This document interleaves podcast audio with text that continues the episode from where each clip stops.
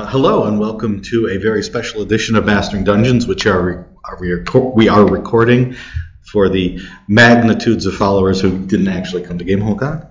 Uh, I'm Shawn Merwin, and I'm here as I always am in person this time. He smells delicious. Uh, Teos Abadia.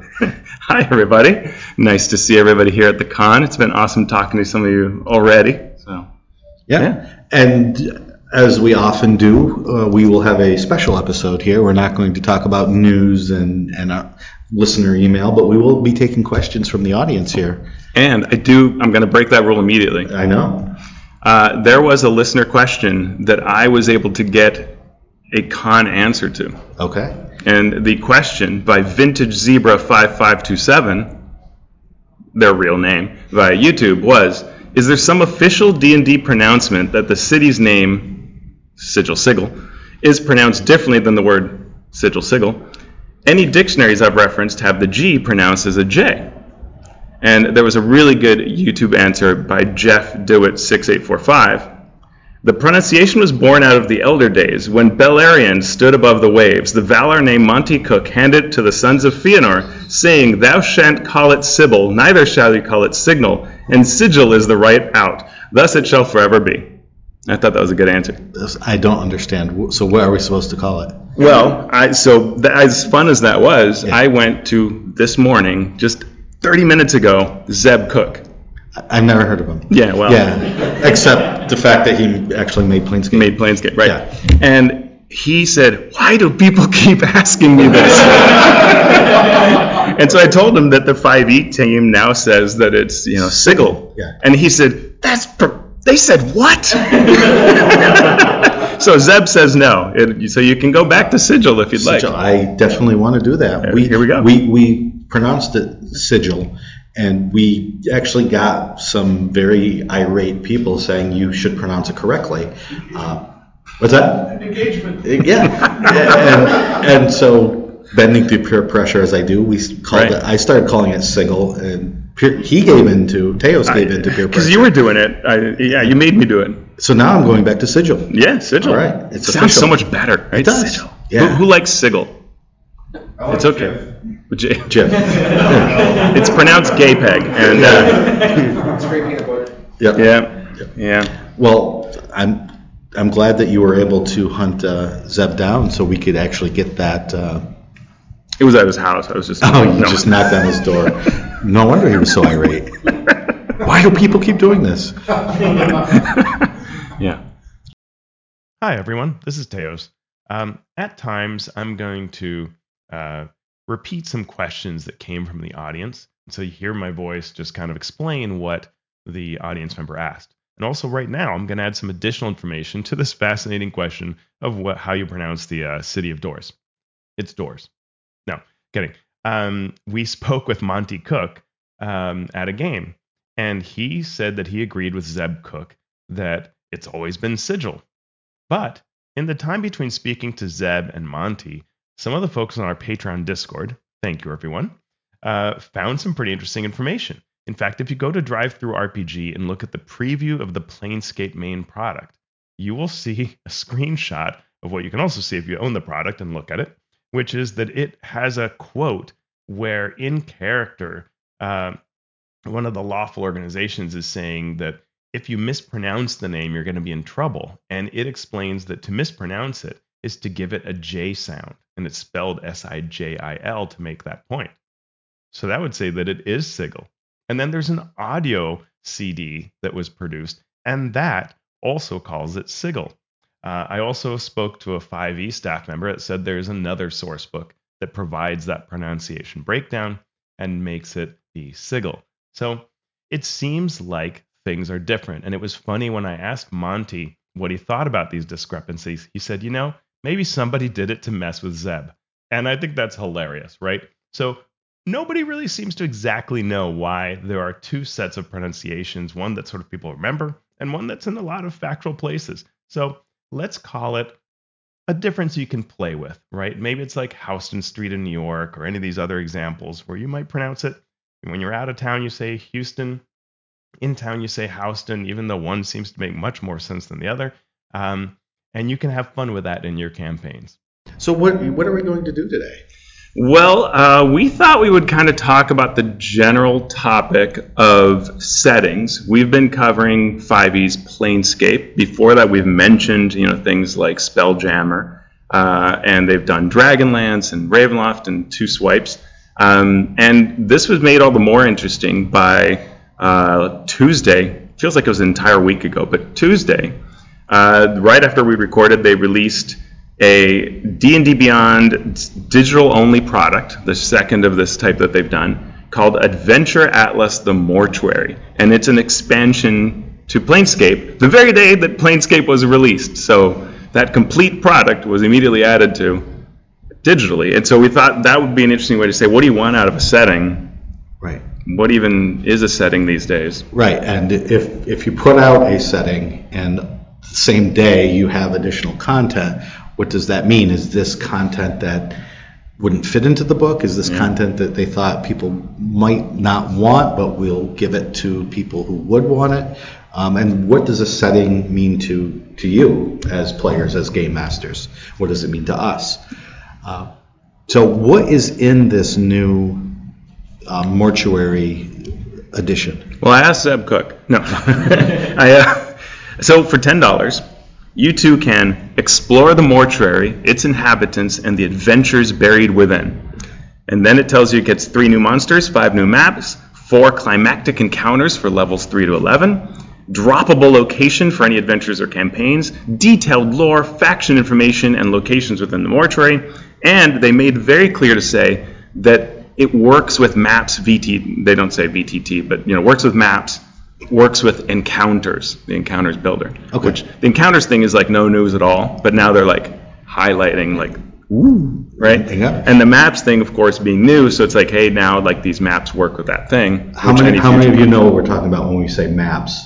Okay, every, pretty much everyone Cool. here. Um, You can now have a sort of tabletop right out of D&D Beyond. Like, like a, a, a- an alpha version of Owlbear Rodeo is an impolite way to put it. Okay. I don't I don't mean it disparagingly. It probably sounds that way, but that's No, that's, yeah. that's pretty much what it is. Um, And, and that is compatible with this. Yeah, and and so I took a look at this this thing, and um, it's about nine thousand words. It's hard to determine the page count. Like I just chucked it into Word, and you know the, then it formats all weirdly. So I don't know how many pages it is, but it's nine thousand words. Um, it gives you background on the Heralds of Dust. It gives you basic information on the mortuary. It's all well written. Justice Arman wrote it, and I did talk to him last night about it.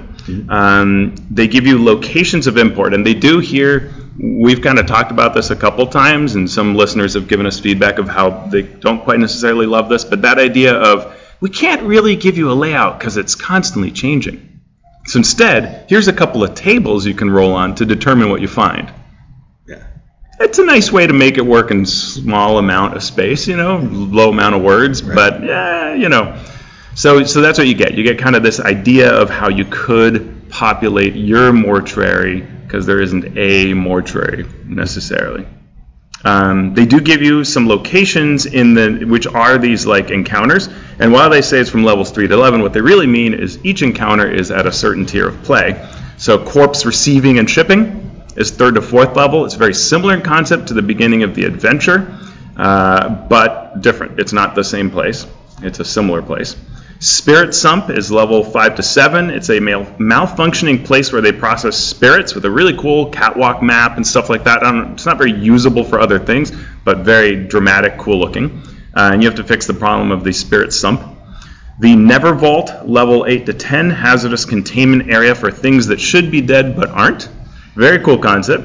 Uh, something has gotten out, it might release other things, stop it.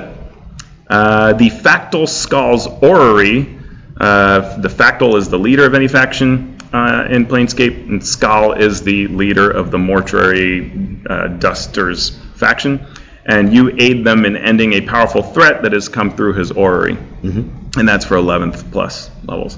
And then they give you some very tiny, they say like ideas for campaigns, and it's like a idea.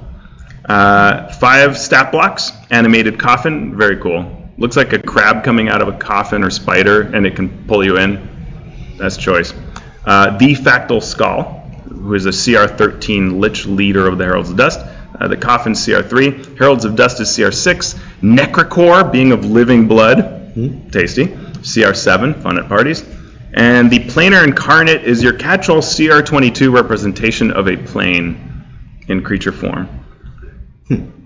Well, it's what, what I noticed right away, as you mentioned, is, and this is a spoiler for the adventure, but the adventure starts in the mortuary. And if you play Planescape Torment, you are probably familiar with, with that. Um, so it looks like they are targeting this to people who may want to take that adventure and either set the mortuary as a almost as a base or as a main adventuring site or a, a place you can return to um, over and over again.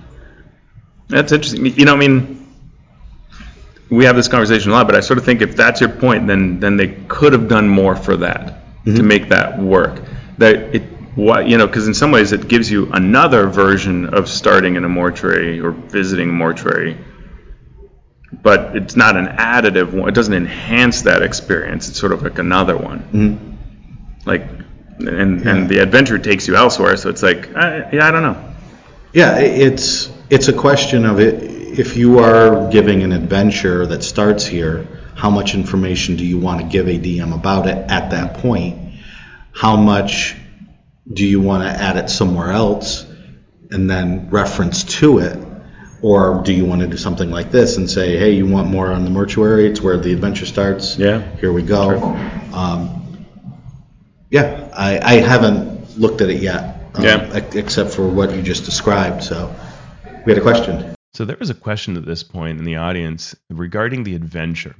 Um, I'm not going to exactly repeat it because it had a few spoilers, but it basically involved the mortuary and character death and sort of saying, you know, could this supplement provide something for that based on what the adventure has? And if you've seen the adventure, you know what they're talking about.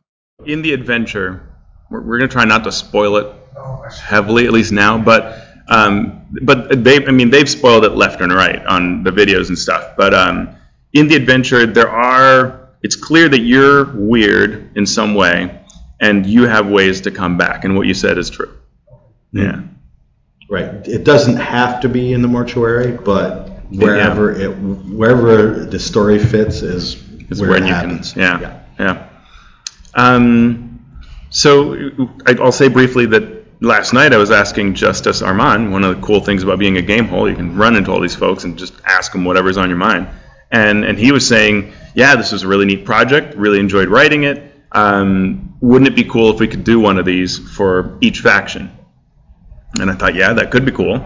Um, and and I guess that's where we kind of started thinking, like, in terms of you guys in the audience, like, what do you think about, like, first of all, how many folks have this, have picked this up? Or, This or have ordered it, or will pick it up when it comes out.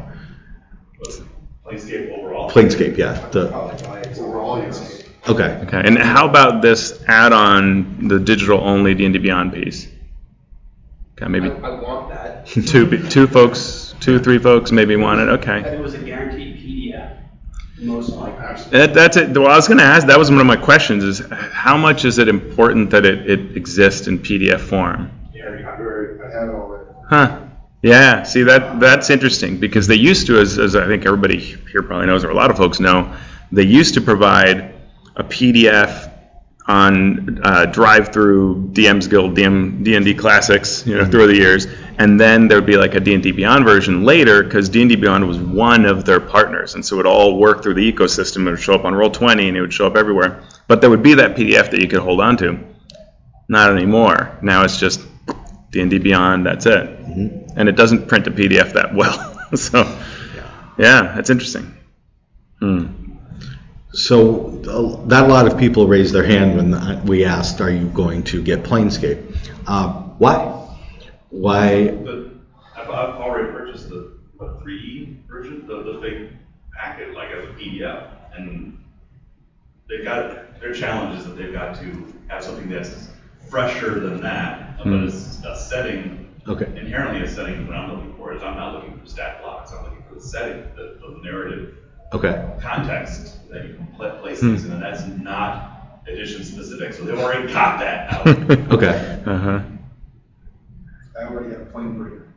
Oh yeah, yeah. Okay. We had a question come in. Uh, one of our listeners, uh, Luz Talk, asked, you know, kind of how do you see the 5e Planescape working with Planebreaker? And, and maybe I'll turn it around to you and say, what are you thinking of doing with Planebreaker? Would you just use Planebreaker, or would you combine them? Or? I think I would just use Planebreaker. If, if one of my players picked up Planescape, I'd probably would flip through it and find things to drop in. Okay. But Planebreaker already has me thinking of what I can use from other supplements that Yeah. I could, you know, dribs and drabs in, because it has information about how you skip through different planes beyond what's in the book. Yeah, and so for folks who don't know, Monte Cook Games put out, uh, and no shocker because Monte Cook worked on Planescape. Uh, so as part of Monte Cook Games, they created Planebreaker as a Kickstarter campaign, and they created a 5e version of it as well. And it is a source book that talks about a comet-like body, but weird comet, uh, that goes through planes, and as it goes through them, it picks up elements of them, people and things, and sort of drags them along in its tail, in its path and you can visit the the the uh, plane breaker itself, that kind of moon that's hurtling around, and that's its own interesting environment. And then you can also, along its path, get to other planes. So it's almost the sigil moving through space. But you could have the plane breaker go through sigil, and that'd be really cool, and give you new doors and new ways, and create havoc and all Just that. blew my mind. Uh, For me, there's- there's a, a reason I started going back and exploring other games. And I'm having so much fun running other games now, looking at an eighty dollar purchase for something I might not get back. The- I'll say the only other caveat is I have a lot, I run public games and I know a bunch of people that want to try D and D or try role playing games, but they all want to try D. Yeah. Right? They don't, oh, that's nice, you work board, all that, what about D&D? Right. And I might do it for that, right? Mhm. Get those people involved. Yeah. I've kind of moved on. Sure, sure, yeah, yeah. I mean, that always is going to happen at some point. I had a, for a lot of folks, right? Like, I think that's a really natural thing that that's totally.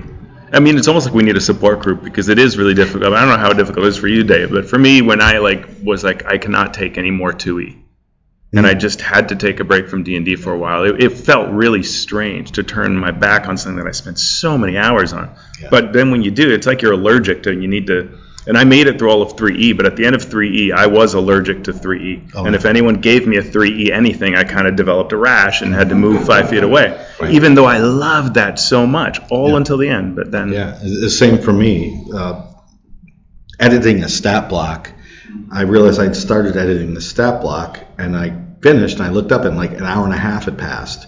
And I was like, I just spent an hour and a half on one stat block editing it for publication. I need I need to do something else with my life. yeah, And uh, and fourth edition came, and now it only took me ten minutes to edit a stat Yeah. block. And so I love 4E yeah, just Oh, for that. just for that, yeah. yeah, just for that. Uh, nine feet synergies and who knows what else on a stat block. You were gonna say something? Yeah, just something that bothers me a little bit about the their move towards like piecemeal release of monsters and that is that a lot of the, for me anyway, the inspiration for in developing encounters myself or my group is like having a book that I can like flip through. And if you've got these individual monsters you've got to make the decision that you want that monster up front, there's a you completely remove all the serendipity of finding these Mm. interesting connections between between things, and I, you're going to lose something if they switch Yeah. all over to that mode. There's something antiseptic about using, listening, listening to monsters and you go, what is this book you speak of? Yeah, well, that, that's that's a good question. How many of you DM or create your own stuff? Oh, most of the people here. Um, do you do it from a book or do you do it from a screen? It's a mix. Screen. Screen. Exclusively. Okay. And is that D and D Beyond? Is it uh, some other third-party system that lists all the monsters? PDF and a personal Excel sheet. Personal Excel sheet. God bless, man. I was unemployed. Yeah, 5e tools. There's, uh-huh. there's, there's websites. Yeah, uh, I mean, Kobold Fight Club was huge for, for a while, and still probably is. Um, so it's it's this is one of the questions as as a game designer and as a you know RPG business person, how are people interacting with the stuff? If you can only put it out in one version, Or if it's only economical to put out in one version, what version do you use?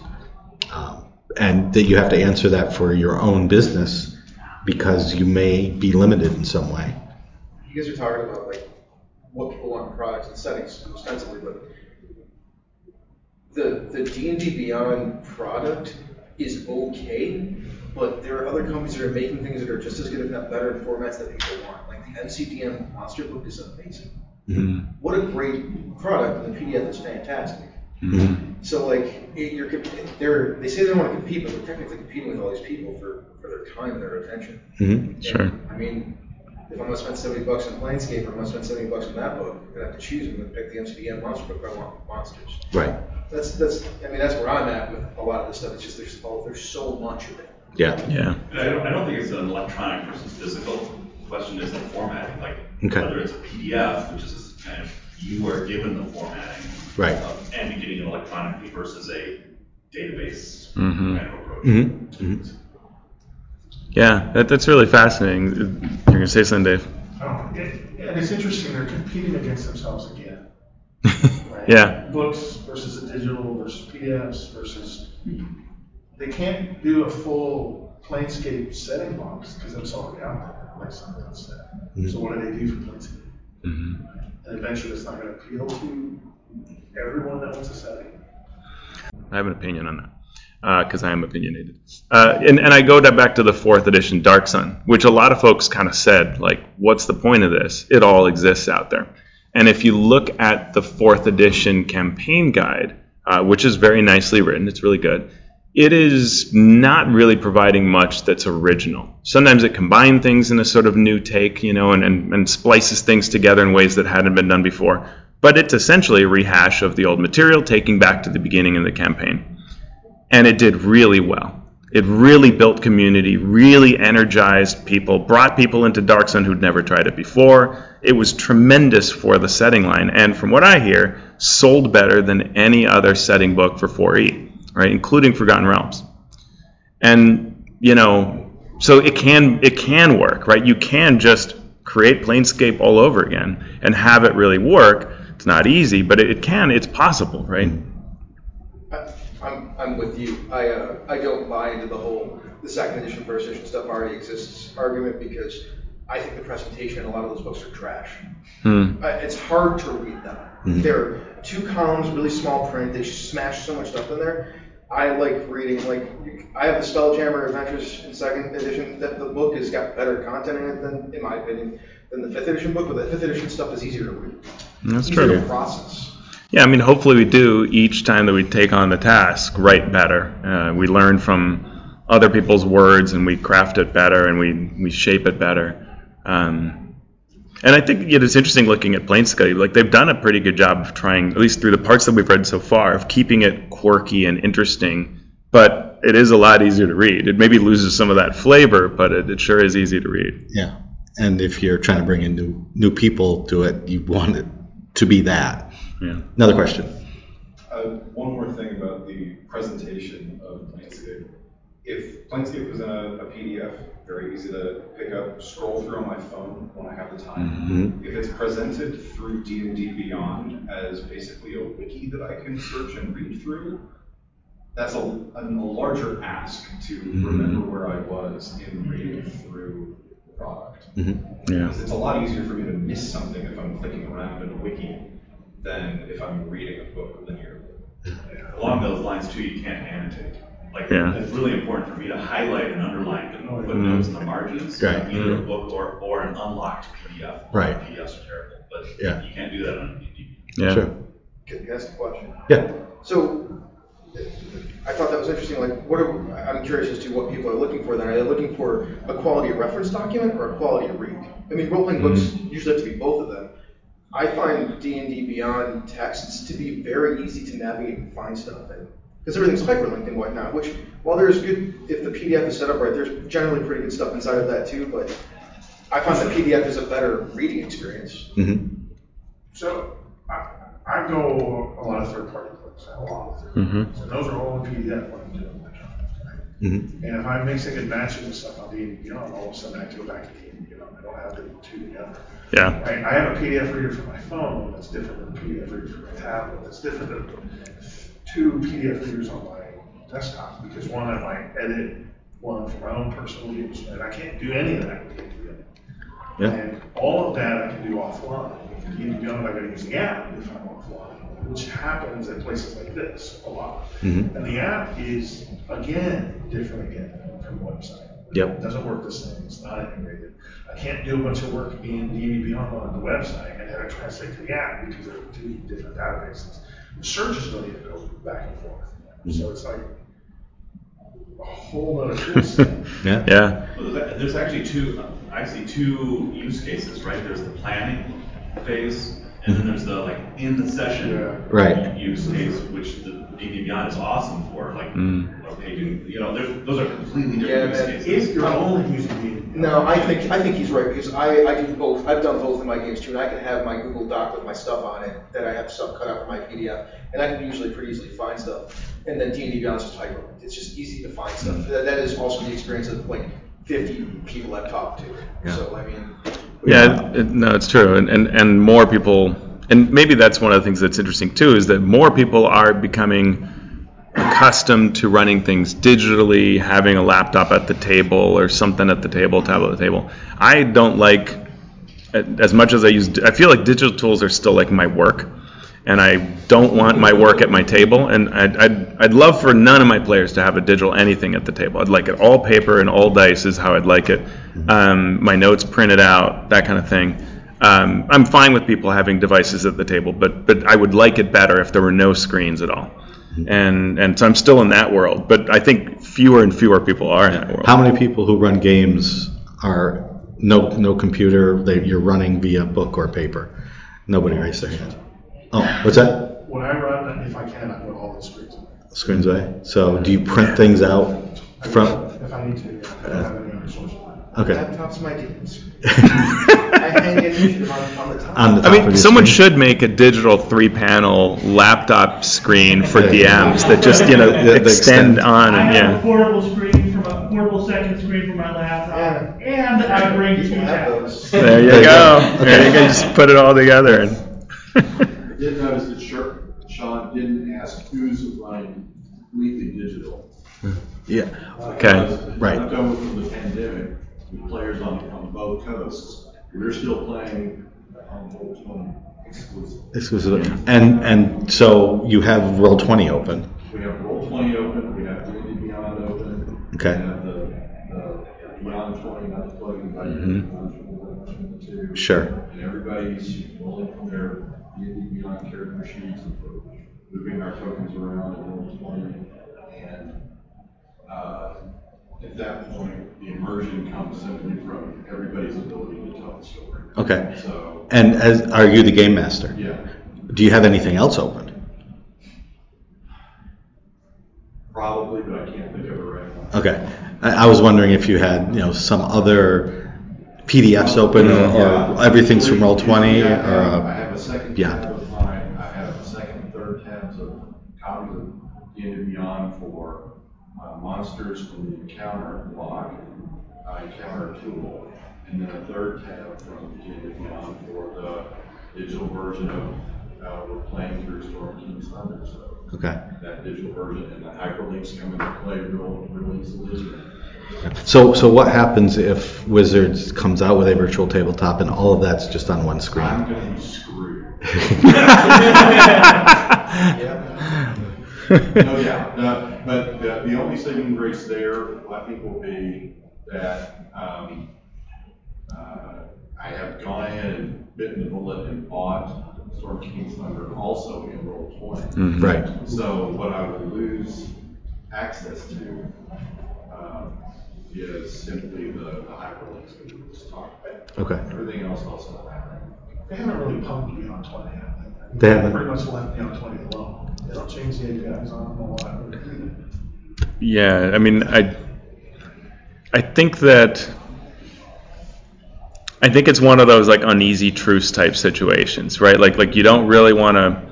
It's just a. This is clearly a tool that benefits everybody. It would be worse to try to stop it in any way, but it does kind of push people into not just being on our ecosystem, is I think how it's seen. What do I know? But that's my read. But good read. Yeah. It's probably the right one. I mean, and and well, but a lot of companies mess that up, right? Sometimes they just can't have this, and so I, I think they're doing the right thing, but it probably is a little difficult for them to. Once they got their own VTT, there, that, that may be the threshold that they. Right. Right. Well, ha- being in software, being compatible with gameplay, that takes work. You It does. just Expect it to always be the case. Right. So uh, I only assume somebody on the D and D Beyond side is making sure that stays. Yeah, they the D and D Beyond owns it now, right? I think. Like, didn't they buy it from whoever originally coded it? They, they don't got one. I don't think so. No, it's still separate. Okay. Yeah. Um, still one guy. Okay. Yeah. But it, that there's at least some sort of relationship there, is, is my understanding, and, and so that they are they're, they're making sure it continues to work because they know it's good for them, right? And, And- I think and- Roll Twenty just Yeah, we've seen companies, not just role-playing game companies in the past, as Teos was saying, we have to shut that down. Yeah. Not even understanding that you are shooting yourself in the foot if you do that. You don't have a way to, to do what th- this is doing. And so at least they had the foresight not to make that mistake. Uh, Yeah. Um, trying to think. So, what does an ideal setting look like? So we could take Planescape and say, okay, Planescape is a three slipcase book set uh, available on D and D Beyond and in print. Um, you get your DM screen, you get your maps, you've got the monsters, the setting guide, and adventure. Um, what more do you want from a setting? Or what less do you want? Or what setting? less? Yeah. I'm assuming like maybe it's a setting you wanted, right? One that you didn't have Yeah. the 2e version or something Key like it's gotta be something, there's gotta be something really unique about it that makes it different from just a reskin of something else. Okay. And it's hmm. gotta be unique enough, and at the same time, provide DM enough insight into how the characters in that setting think, that you don't just have these cardboard pasted characters that don't really, aren't really motivated by anything Okay. deeper, so they be, the, and that's hard, because it, the stranger you make the environment, the more cognitive disconnect you have from those characters, which means you have to do some heavy lifting to help the GM kind of rock that entire uh, Yeah. that relationship so they can improv on it. Okay. So uh, you- you're talking about the content side, not the actual physical layout side of, of what needs to be there for you. Um, do you do you have a setting that that has been published either by Wizards or by someone else that that really hits that hard for you and does it really well? Oh, that's a question. See, this is this is your panel now. you're the captain now. Uh, I think settings by themselves are inherently kind of terrible things because they don't tell you to do anything. They're just these things that you give to people. Uh, one of the things I've liked a lot about some of the recent design, not just in D and D but in other spaces, and the D and D box sets, there's usually an adventure, a campaign that goes with them. So like you can marry the setting to the campaign. So like the stuff in the can in the setting book actually is relevant to the adventure that's being run. Mm-hmm. I mean, you can do it the other way, but you're asking, and, and that's a lot of mm-hmm. lonely fun that people like. I don't know if we necessarily live in a world where lonely fun is always the best thing. Yeah. So let me ask when you've purchased a setting that has an adventure in it, do you always run that adventure? Or like, let's Can I ask you a question? let- let's say how raise your hand if you most of the time would run that adventure. Okay. Interesting. Yeah. So, so, I mean, I think most people would usually use that adventure. Right. And if not, is it still useful to have that there as an indication of what one can do? Yes. So it's, so it's still, you're not like, this is dead space. I don't see anybody saying this is dead space to me. Or, Yeah, a lot of times, even if you don't want to run that particular thing, you can just look at the pieces and be like, okay, I can incorporate these techniques through this manner. I can bring this in from this way, mm-hmm. and they're like, I just don't want to start there. Or you can take it and be like, but I can take this part here, and that can go over here for later, and I can maybe up these guys a little bit and it'll be fine. Yeah. To Adventure adventure aside, then, what's the right ratio of player content, mm-hmm. rules, subclasses to lore content, world description, world building for for you if it's just a single product setting? Yeah. Well, I want to answer your question from before. Okay, go ahead. Domains of Dread was amazing. Okay. Because it, it, it fleshed out those areas, it gave you a sense of what really differentiated each of those domains. Um, and it gave you enough of a nugget that you could drop it into another, another Okay. campaign really well. Do you, do you mean Van Richten's? The Van Richten's. Okay, Van Richten's Yeah, guide. Okay, yeah. cool. Good. Great book. I can't believe that book has low sales. I know. Murders me. Well, was that because it was they put Ravenloft out? People played, they, they got used to Oh wait, we did our Ravenloft thing. Now we're moving on to the next thing, and But I thought everybody loved Ravenloft. And what's that? Eberron is another one. yeah, Okay. that's a great book. That has a lot. Really nice setting. Huh. Okay, I'm going to go back to my question Yeah. about rules versus lore, crunch versus fluff. If you want to be very, very reductive, what's what's what's the percentage that's perfect for you or your group? Like, how important is it that there is player content? Uh, I think in five would be very important. Very important for E? 5e. Or for the, I, for, for, for my tables, it's important if there is player content, so players can say, oh, I'm playing a thing in this world, Mhm. and they feel like they inhabit it more easily. Yeah. Okay. Because, you know, taking a, uh, just like a rune knight fighter and then dropping them into anything is, you can flavor it, but it doesn't Yeah. have the extra shushu. Mhm. Um, but I Hmm. think the breakdown between lore and mechanics uh, is flexible based on how it's presented. Okay. If the lore is all in one block, uh, then it can be really easy to disregard.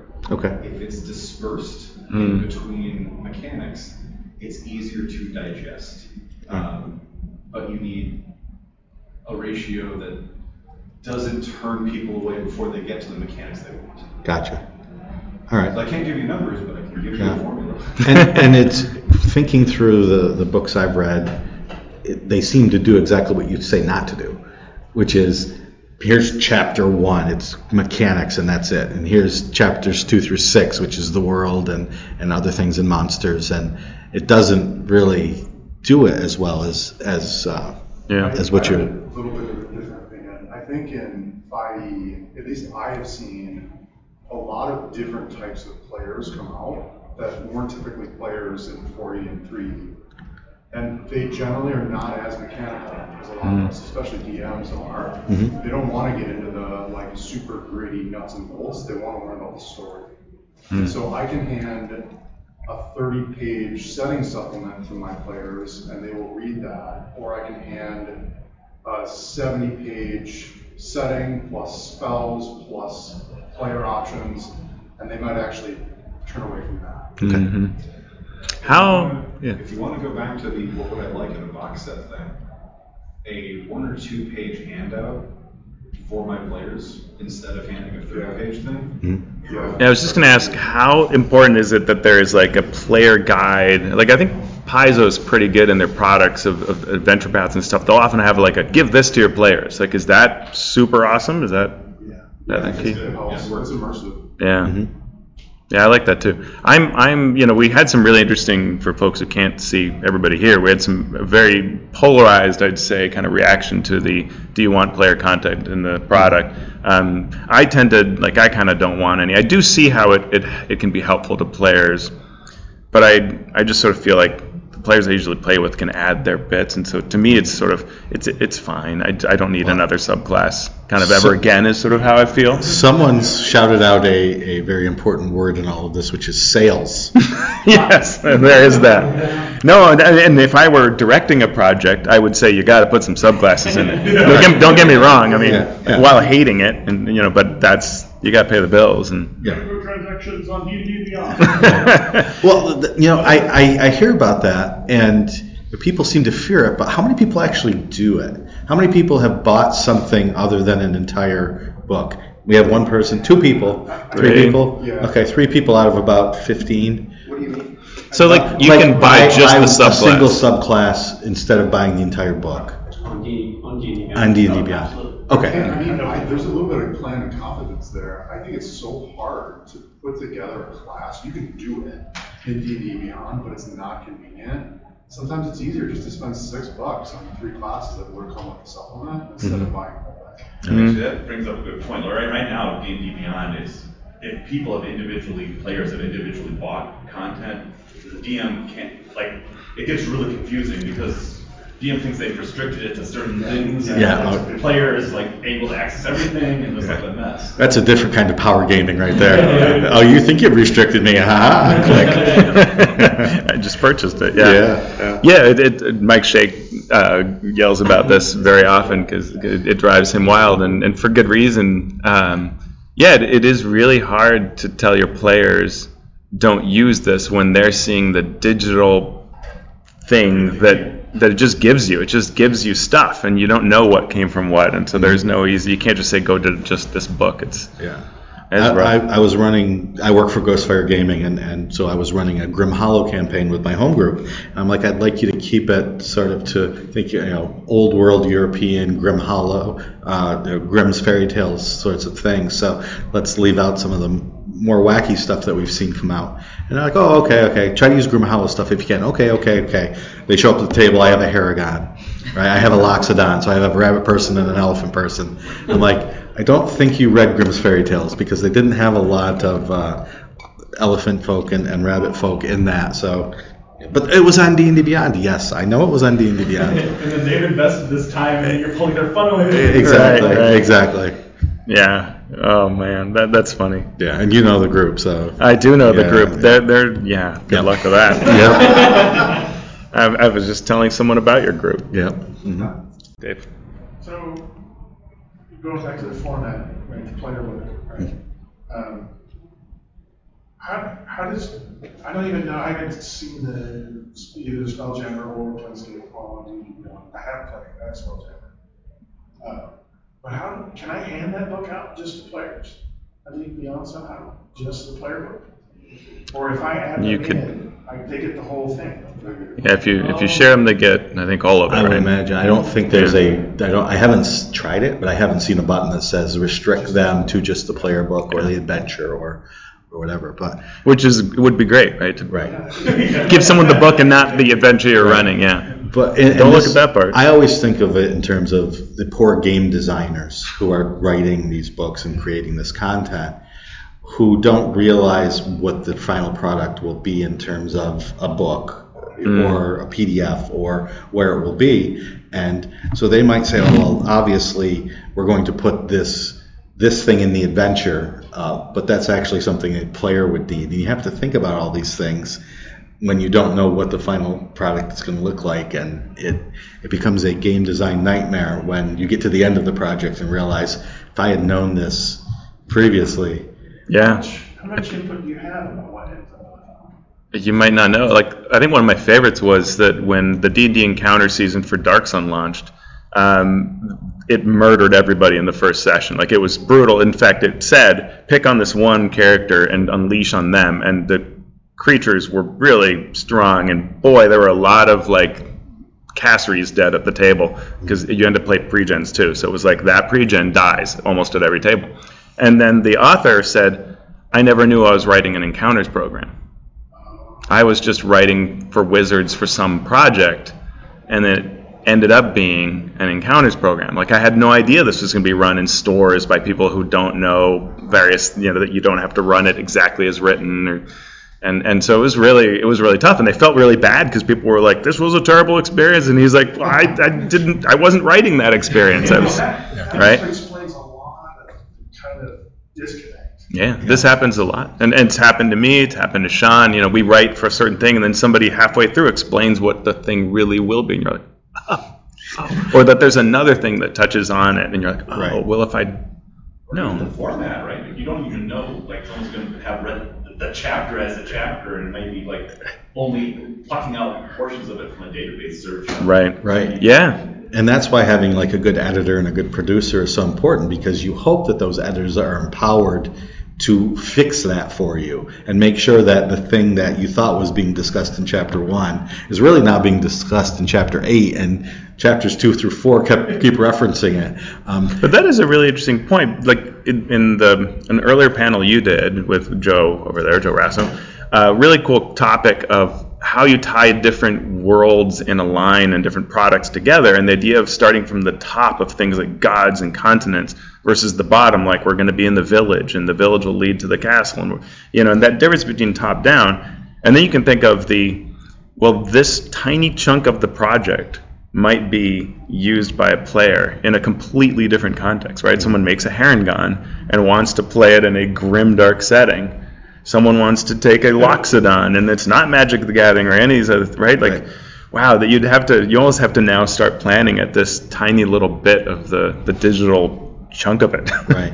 And you know, obviously, the people in charge are the ones making these overall decisions, Mm-hmm. and they don't know what the game designers did. Uh, they just know that we need to make this three book set, and so here we go. We're going to we're going to do that. And the, the larger the company, obviously, and if you've worked for a large company in any field, you you know what this is like.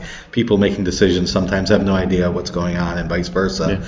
And uh, so that sort of communication is important, and that's why when Wizards hired actually in-house editors, a lot of us were like, yeah. because those are the people that have the the vision that hopefully everybody in, in the rest of the team Yeah. doesn't have to be able to uh, Well, editors and developers, because and, Right. and to me, developer is one of the key key jobs that I think makes a product really sing. Um, because you can have a vision, and and this is true of all of us. Like it's true of me. When I have a vision of a thing that I'm creating, I know all of it. It's all in my brain. But the words on the page may not actually convey all of that because I knew so much that I forgot to properly explain. The, the editor might make it sound good and everything, but it's the developer that really thinks use case, thinks audience, and goes, I know what you're thinking in your brain, but you didn't write that. So here's what we have to add to it so Right. that it actually conveys all those things. or here's what the words say you were thinking. Were you really thinking that? Were you really thinking that? No. Okay. Well, let's make it Yeah. so it is what you were thinking. Hmm. And yeah, and the audience of, of a piece is important. The the people who are going to be using it and the experience you want those people to have sometimes gets lost along the way. So you know, I've written things. This is for kids.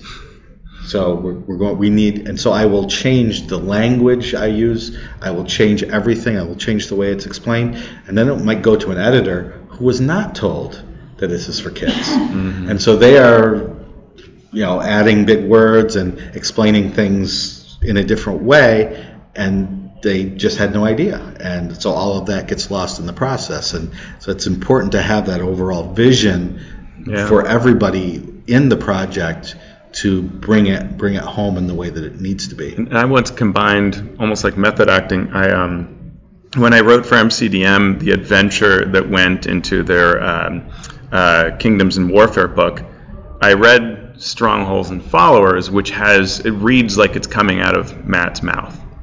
Right? It's a conversational piece that he's having with you about the rules that are in there.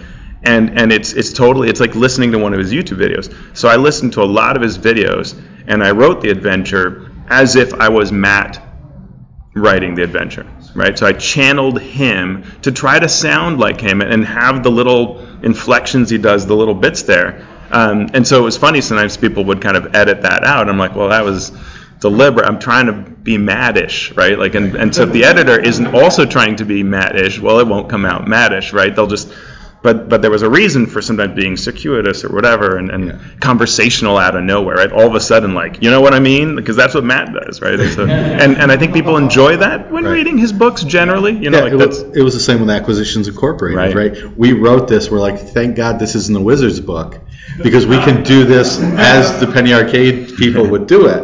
And then we learned that Wizards was going to publish it, and we went, oh boy, we will never work for Wizards ever, ever again. But luckily, we had Scott Yeah. Gray, who was editor Yeah. for on the Penny Arcade side, who had also done all the editing for Wizards. Yeah. So he was able to very beautifully, as only Scott can do, bring it all together in a way that would make everyone happy.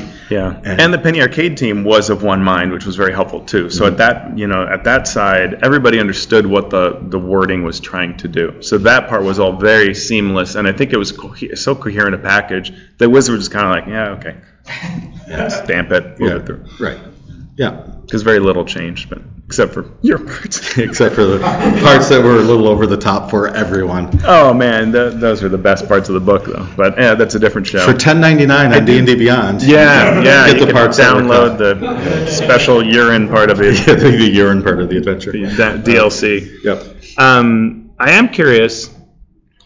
So a lot of times, folks will say, as sort of feedback to us, you know, I want what TUI provided me with the 34 setting products, um, you know, and it's, so it's interesting to look at Ravenloft and say, well, Van Richten's didn't do all that well, and that was just the second product. Um, but ignoring the business side of things, like if there is a new setting and it interests you, whether it's a Mystara, it's a Birthright, it's whatever your favorite setting, how many products need to exist for it? Like, and and if there were things like say this. Um, if you saw the fairy expansion of monsters that they did as a digital only product, or they did the digital only Planescape thing we talked about, like how many of those would you want? That's how good they are. I mean, let's say they're average. I mean, but like, I guess to what extent these days do you feel like realistically you're going to buy that one product and you're done, or do you want five add-ons? Do you want as many as they'll make? Like, Right. Probably one and done. Okay. We, we had a one one and done answer, which seems to be bearing out with market research that so far, yeah. says secondary products not only don't sell as well. Well, that makes sense. How about- but How about my, my group enjoys the Forgotten Realms setting, so having multiple books that fit that setting is great because it's they already have a touch point. So, Yeah. And it works for us in that aspect.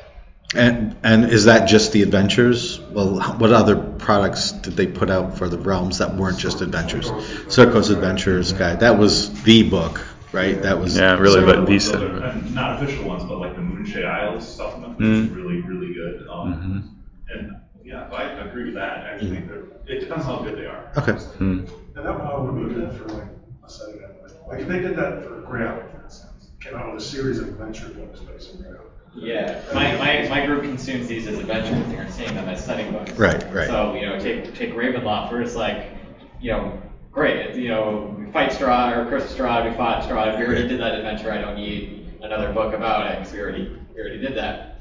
Now it's on to the next one. Now we're gonna do Icewind Dale. Now we're gonna go do Delver. So like with Planescape, right? You've got the the book, the the slipcase covers, uh, you know, it gives you the adventure, it gives you the monsters, and then it talks about Sigil and the Outlands. So now we've got a faction supplement for one of the factions. Do we want 12 supplements for 12 more factions? It depends on how rich those. Uh, it depends on how rich that content is. Like if those factions really are unique in a way that's not just like a copy paste a different kind of motive on. Yeah. Then then they- they've got juice, right? And what about like there used to be, you know, planes of chaos, planes of law. Like, do you want the like, let's actually go to the outer planes, and I'm going to give you a source book on all of those. If they're unique enough, that are.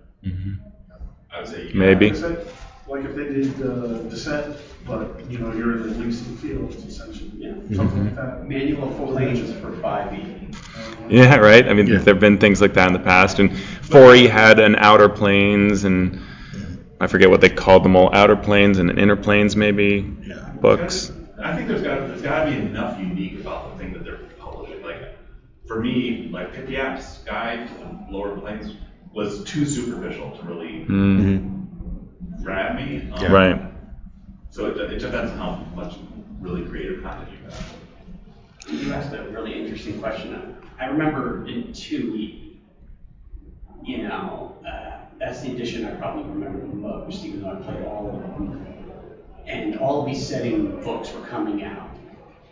The Star, of Birthright, Planescape. And I remember going to Waldenbooks and seeing everything there before me, trying to make purchases on my limited amount of money Yeah. being in high school. Right. And, and, and, you know, and just strategically buying typically those adventures that were generic that I could put wherever I wanted. Because there was a host that, that, that, that came, the host adventure that came out there uh, during that time frame that, that really appealed to me because I could put them wherever I wanted. Because I wasn't necessarily running Greyhawk adventure, or you know, most of my early things when I was in high school was homebrew stuff. So I wanted to be able to cut and paste, no matter how rich a setting they be. I mean, I didn't even play Forgotten Realms in 2E, but now I do in 5E. Right. Because I feel like it's Forgotten Realms, but it's kind of not. It's it's been genericized to a certain degree. It's been sanitized, and not in a bad way. I'm not using that in a bad way. So I feel like there's this It's almost over. it's it's yeah like I think Wizards uh, struggle is if I make it too specific, if I emblazon that specific module with Planescape, Spelljam, or whatever, there's going to be a subset of players that's going to say, well, I'm not running that right now. But if it's generic enough that I can possibly at some point in the indeterminate future, if I want to, cut and paste it, I can. Yeah. Hmm. And that flexibility, whether I like it or not, and I'm using it right now or not, but in the future, might be valuable enough for me in order to buy it. Yeah. Now, your answer and your answer seem to be diametrically opposed. Now, maybe it's not, right? But you, you were like, I want it to be unique. I want it to be very specific. Well, it's actually the. I think it's the same. Like for example, like like an outer planes, like one of the upper planes. There's no, I have not yet run across something that is a really compelling narrative, Mm. powerful Gotcha. upper planes adventure because it's kind of always generic. Yeah. So if you had one that was okay, yes, it's in, technically it's in the planescape setting, but it's a an upper planes adventure in Elysium, right? And it's really compelling characters, and there's actually conflict. Yeah. Which is really hard for people to get their head around. Right. In an upper plane, that would that would be really interesting Okay. because it would be generic. Okay. You can apply it to other sets. Gotcha. Okay, cool. Well, we are we are definitely out of time. I want to thank everybody for your questions, your comments, Thank you. your thoughts. Um, if you ha- don't watch our show or follow our show, uh, it is Mastering Dungeons. Find us on Podbean. Find us on the YouTubes. Uh, find us everywhere that fine podcasts are crafted, and also ours. correct. All right. Thanks, everybody. Thank you.